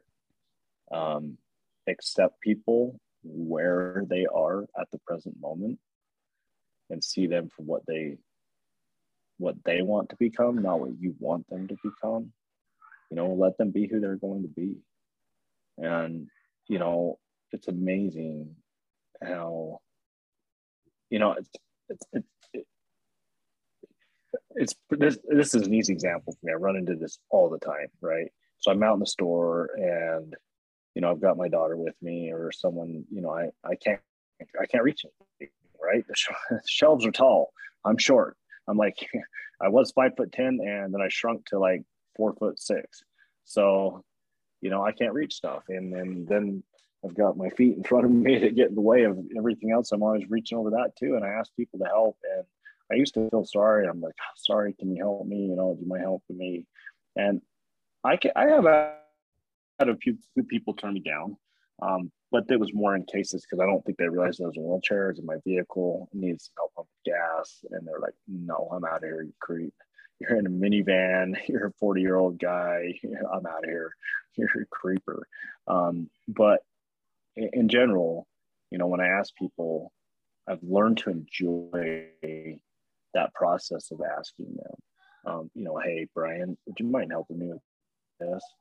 99.9% of the time you're going to be like oh sure yeah sorry i did sorry i wasn't even aware it's like no not apologizing man it's just like and and you just jump in and we get to enjoy a, a quick little exchange and i think what i found is you know it's like i always ask people like how do you feel when you leave after someone's asked you to help them and they and you help them like people want genuinely are good people and they want to help and they, yep. they they we love we love each other. We you know we don't want to see people hurt. We don't want to see pain. We don't see all that stuff. And so, you know, uh, we we we block it. We block that emotion. We're like, no, we we won't give that to someone else. And it's like, honestly, I love helping people because it gives me such a great feeling of. It gives me a, a better sense of accomplishment than anything because it's like I just made somebody's day better, their life a little easier you know, because they asked me to help. I may not be on my awareness toes as good as I should have to jump in and offer, but you know, when people ask, it's amazing how much they'll, they'll jump in. And I, I'm, I know I'm murdering that crap out of this, but long story short is I've seen that you nailed it. I, I came to my own conclusion with the same thing when it comes to helping is I'm taking away the blessings and that good feeling from those people. And, you know, maybe they needed it that day a lot worse than I did, or, or a lot more than I did. Excuse me. Yeah. You know, they, they and we never know how simple like help they walk away that day, and you know that might have changed their life. Or I, I just I feel like we're so interconnected we have no idea and so when these things happen to us like i had my accident you know and it affected it was a ripple effect that affected everybody you know, everybody that's knew me prior to the accident and that was, you know, relatively close to me, um, they all have a different perspective on life. They are, you know, they deal with things different. They have all said they're more empathetic. They're all more, you know, you know, they're much more like, hey, let me jump out and help someone, or you know, they just, they, it's, I guess what I'm saying is as we go through these things, all of us go through them no matter how much we think we're by ourselves or the islands we're on, we're not. And that, you know, we're all interconnected. It's uh it's just amazing how it's just to me that is the most valuable gift you can give is to allow another person to serve you um and but instead of apologizing for it being grateful that they that you had the opportunity to be, you know, be a part of it, to to be the one, you know, on the receiving end that they, you know, that they they served you. And um, you know, I've made some really, really great relationships from from simply having to ask people being forced to tuck my head, bow my head, and be like, you know, pardon me, sir, ma'am, can you help me? You know, would you mind helping with this? And um, that's a tough. That's you know you you hit it ego, and I love what Wayne Dyer says about the ego. Uh, you know, ego stands for edging God out, and I love that. I I, I agree with that 100. percent That it, whether you believe in God or not, you know, the spirit or whatever you want to call it, it definitely it'll it, it pushes away your ego. You know, I, I have a question that I asked uh, somebody in a coaching thing that one time and uh, I asked a lot of people this, this, and I posed this to our audience. I would love to pose this to your audience, not my audience. Our, see, I speak in terms of anyway. It's ours. It's ours today. Okay, okay, our audience today. I'll pose it to our audience. How much is your ego costing you? How much is it costing you in your relationship? How much is it costing you in life? How much is it costing you financially? How much is it making you?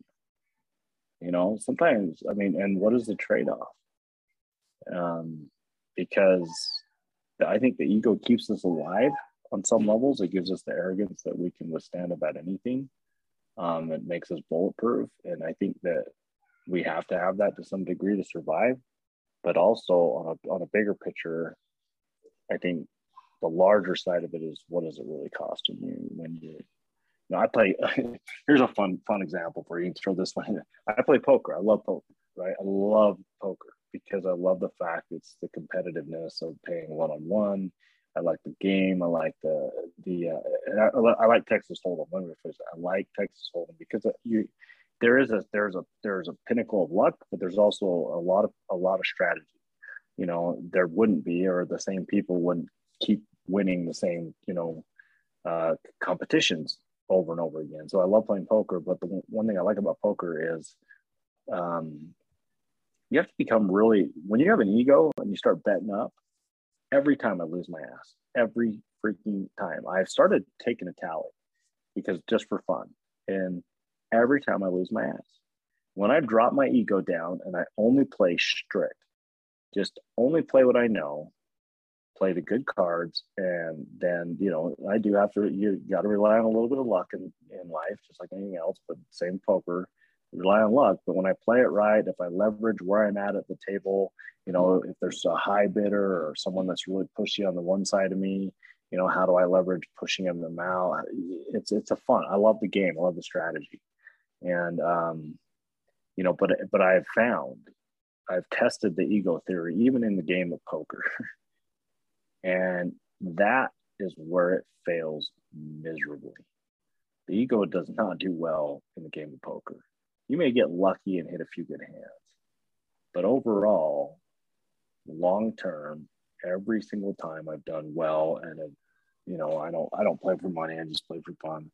But every time I do really well, and you know, get real high chip counts, or whatever you want to call it, you know, is it's always been when I've lowered that ego and I've just played with no ego. But every time I'm like, oh yeah, I got you, I got that. I'm gonna I'm gonna get that. Goes out the window. So anyway, it's kind of fun, but it's crazy how much it impacts our lives and the damage it does. Well, which is, I guess that's why we we're here a long time to to figure out how to improve and and get better at everything we do and become better humans for other people around us. And so, so I, I appreciate you uh, coming on and sharing. This has been quite a story, and I appreciate you taking the time to share it with my audience. And um, and how can people reach you if they wanted to to connect? Oh, um, uh, you can call call me. I'm good. I'm good. Call a text. I mean, I really, I'm great. You call me on my phone number. Um, 801 808 3994 or you can put it whatever you do with it um, and get all of me then um, call me text me email me um, i can give you my email link and you can do whatever okay. attach it or however yeah. you need to yeah um, absolutely so you know one question one thing you have on here if you've got time still that we didn't talk about um, that it just says you know or are you on a plateau I don't know, what was it um, oh yeah, one of the questions. Yeah, we have about six minutes before we get cut off again. But it says, "Are you at a plateau physically, or are you still rehabbing, strengthening?" Uh, I know, I, I know mentally, you're probably still always growing. Was the question? Yeah, yeah, and that was a great concept. Um, real quick to, to answer that, uh, yeah, you have to keep growing. You have to keep moving forward. And I wanted to get to it for this reason.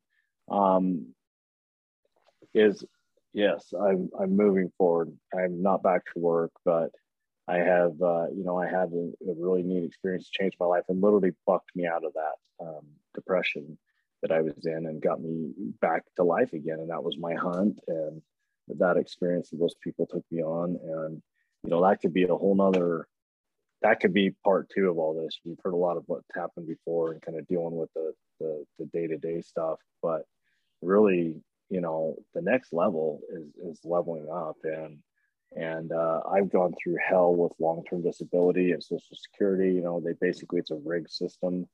They keep you. I mean, I, I lost a hundred and sixty thousand dollar life insurance policy because I went back to work and made eleven hundred bucks. Because it was written in the policy that if I returned to work within a two-week time frame, then then uh, they didn't need to. Then I was good enough, and I was went back just mentally to try to make myself feel better.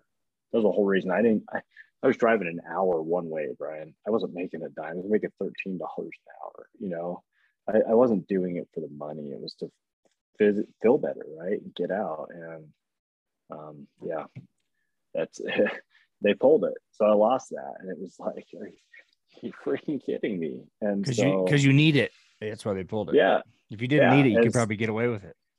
yeah. And so now I, I've got to create my own life for my family. I've got to create my own, you know, retirement everything else. And, and we're doing that. And we started the foundation. Um, I can talk to you more about this if we get cut off, but we did start a foundation to help people that are in wheelchairs or disabled mentally or physically, not just not just physical disabilities. We want to get you out and um, we take people and we do all sorts of activities from camping, outdoors. Yes, there's hunting and fishing involved, there's shooting events, but we're building a culture of people to, I say hiking in track chairs. I can talk more about that later, but uh, we are, we're building a, a, a foundation of a group of people that um, it's called Disabled Sportsmen. And it's for all those, you know, not just vets, not just, anybody that's struggling mentally or physically with a disability. Um, we're, we're creating a culture of people that we can support not only you, but your families too. Because I've said many times for this call that affects our families, or, you know, we get the benefactor, we're the benefactor of most everything, but which is sad because just like everything that comes with this, without our caretakers, we're nothing. Yeah, that makes sense. You know that. You know Yeah. that. You've got struggles. I know that you're, you know, you've had some challenges in your own family and and and whatnot that you can understand that caretaker role probably far beyond what I can. Um, Yeah, I don't know if I. It's it's pretty mild compared to yours, but um, don't uh, but you know, well, everybody like say everyone's got don't something. don't don't don't don't downplay it. It's not. it's still not easy, you know. No. And but anything uh, worth it is like isn't easy. you and Tracy. Yeah. Yeah. There is a lot of truth to that. I, I know it's a cliche statement. People think, but Cliche I've doesn't mean it's wrong. that's right. It's just because we use it all the time doesn't mean it's Yeah. any less valuable. Exactly. I agree with that. I, I love that. I like when uh, that's what I was trying to get up with that, bringing it up. Is people say, oh, it's, uh, we always hear that. But because you, it's a reason you hear. There's a reason you hear. there's it, a 'cause rea- It's probably probably good. What is it? Truth. What is that? What Winston Churchill, you know, said or something like truth never, you know, the truth will always uncover itself. It'll Yeah. always there. It's always there. And it, it you know, it doesn't doesn't have to ask for respect or anything. I don't know. I can't remember the whole comment, but it was really Mhm. really good statement. But uh, um, thank you, Brian. This is this has been this has been fun. I've enjoyed it. I uh, oh now it's got my gears like winding up, going. All right, I really need to write my shit down and get it get it together and put it in the put it in the book because um, Yeah, absolutely, man. there's there's a lot of stuff to go to it. Well, you got a So- you got a heck of a story, and and you know you can help a lot of people with, even if it's one, but I think it'll be more uh, people dealing with, you know, if someone's got a, they may not be going through something as mag, you know, on the magnitude of yours, but they may have something, and they'll look at your story and go, he can do that, and I can do anything. So if they, if they if someone gets that out of this, just one person, then to me it was worth every bit of it. Like well, I've it, I already pain. feel that way, so you, it's for what that's worth. Oh, thank Uh, you. I, I, I was telling Tracy, you know, when I do all this stuff and speak and do these things, like I just, that's my big thing. I just, I want people to, I want them to feel better. I want them to have a happy and enjoyable life, and, and, you know, I really want that for people. And it's, it's hard. I mean, it's, it's, it's hard to have. It's, it is, but it isn't. You know, but it, we're, we're, we're conditioned one way our whole lives and then all of a sudden we hit reality one day and we wake up and go i gotta figure this shit out Yeah.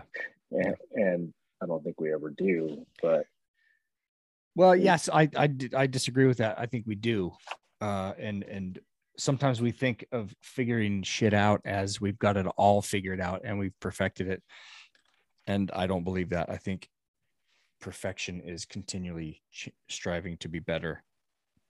That's what figuring it out means. It means you got to keep figuring it out. I love that. I freaking love that. Just call me a poet. No, that's great. know, No, that's awesome. I mean, you're you're just a Van Gogh in your own right. I mean, right. That's awesome. No, it really is though. That, that's how it is. That's what it's, that's what it's about. Um, what do they say? You know, without failure, we have nothing. So yeah, the opposition in all things to help you learn and help you appreciate. But right. well, if if I'm calling myself a poet, it's about time to wrap this this puppy up. All right, I'm not man. I'm not a poet. But uh, but thank you again, sir, for your for coming on. I really appreciate it, and uh, I think we will do another follow up, uh, uh, like you're suggesting some of the things you're working on and and the day to day things you do to to keep going. I think that'd be a great uh, part two of this. Yeah. Anytime. I would love it. And thank you for, for having me on. It was, uh, it was a pleasure. I'm excited to hear how it comes out. Yeah, well, all right, I'll let you know, man. Okay. All right. We're probably gonna drop any minute here. I'm sure. Oh, we got three minutes left, but I just canceled it. All right, I turned I turned off the recording, but anyway, dude, thanks so much. I, that was awesome. Um, and I will I will not I will I will buy a subscription to this freaking Zoom so we don't have to keep doing that because that's that's so hard for me to get back in gear. It Takes is hard. ten times longer to edit it. especially stuff like this, you know, you just get in a flow state and then it gets cut off. yeah, I just, I know. that And just you- kills it. I think it's hard. yeah, but but yeah, I should have it. I usually get these out every week, so next Monday it'll be Oh, ready. cool. So, like that one that you listened to today, I did it last Monday, but that Oh, was that, that was my shortest one ever. Shortest interview was only 18 minutes. Yeah, it was pretty quick. I never do anything less than an hour usually, so it's just hard. You can't. Um, so- Yeah, it's it's tough. Like it's especially stuff like this. I'm just yeah, knowing like my my coach that I used to work with is I'm doing an interview with her tomorrow and she's like got up for an hour, but she's got like 15 really in-depth questions. I'm like, there's no way in hell we're gonna get through these. because the com- I, I used to script it all out and have every question, but I got so hyper focused on the next question, I wasn't listening to the answer, so I stopped Right. doing that. I mean, I have a general outline, but it, it's you just want to let the conversation go, and and it helps me listen because listening is a challenge. Well, that's part of being present, right? That's what yeah, yeah, that's what that's a challenge for me too. I mean, it's that, that's what presence is so important, hmm but it's so hard for people to do it. It really is. yeah. It's a new skill. We'll learn it, but